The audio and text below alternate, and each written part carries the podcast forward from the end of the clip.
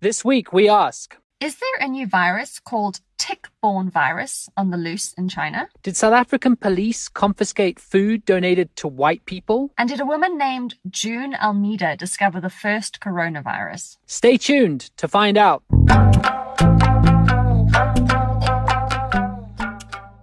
Hello, welcome to What's Crap on WhatsApp. We're the voice note show that investigates the crap in your WhatsApp groups. I'm Paul McNally from podcasting company Volume. And I'm Kate Wilkinson from Africa Check, the continent's leading fact checking organization. We've got three fact checks for you today. And remember, you can also listen to the show wherever you get your podcasts.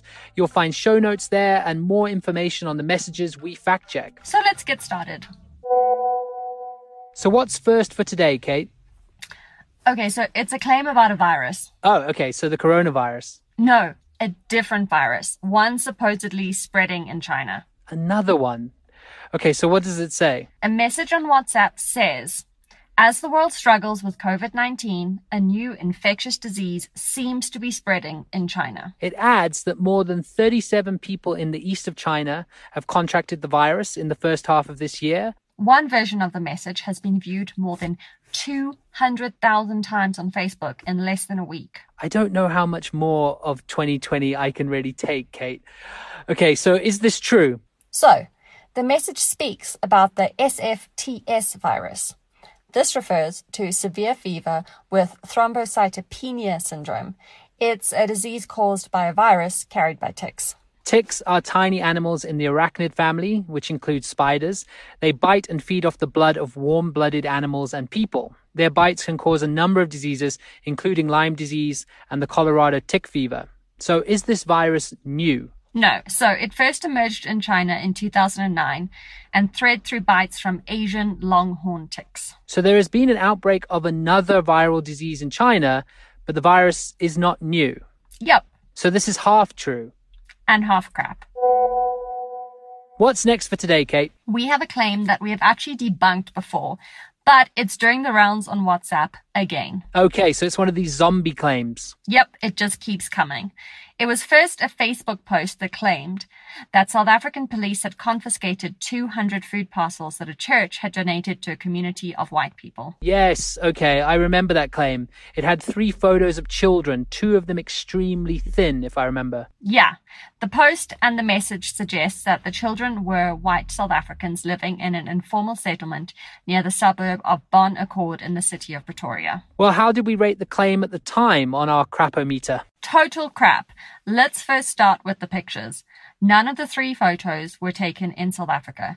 The first photo of a child in pink was taken in Syria in 2016 by a photographer for the UN Children's Fund. The second photo, showing a thin boy sitting in mud, was published on a blog in 2016. And the third photo, also of a thin boy, is from a 2014 child abuse case in the US. So then what about the claim? Adriana Randall, a member of the Gauteng provincial legislature from the Democratic Alliance, condemned the message when it first spread as false. She was actually with the group who wanted to donate the food parcels. The group was told by the cops that they needed a permit to donate them, but the police did not confiscate the food. So, for the second time, we're going to rate this message crap.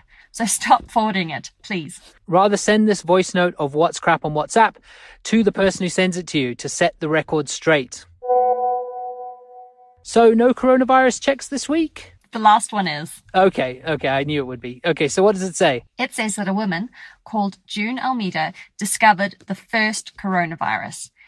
The claim comes with a black and white photo of a woman in a lab coat looking into a microscope. The new coronavirus that causes COVID 19 is the seventh human coronavirus, one that can infect people to be identified, according to the US Centers for Disease Control.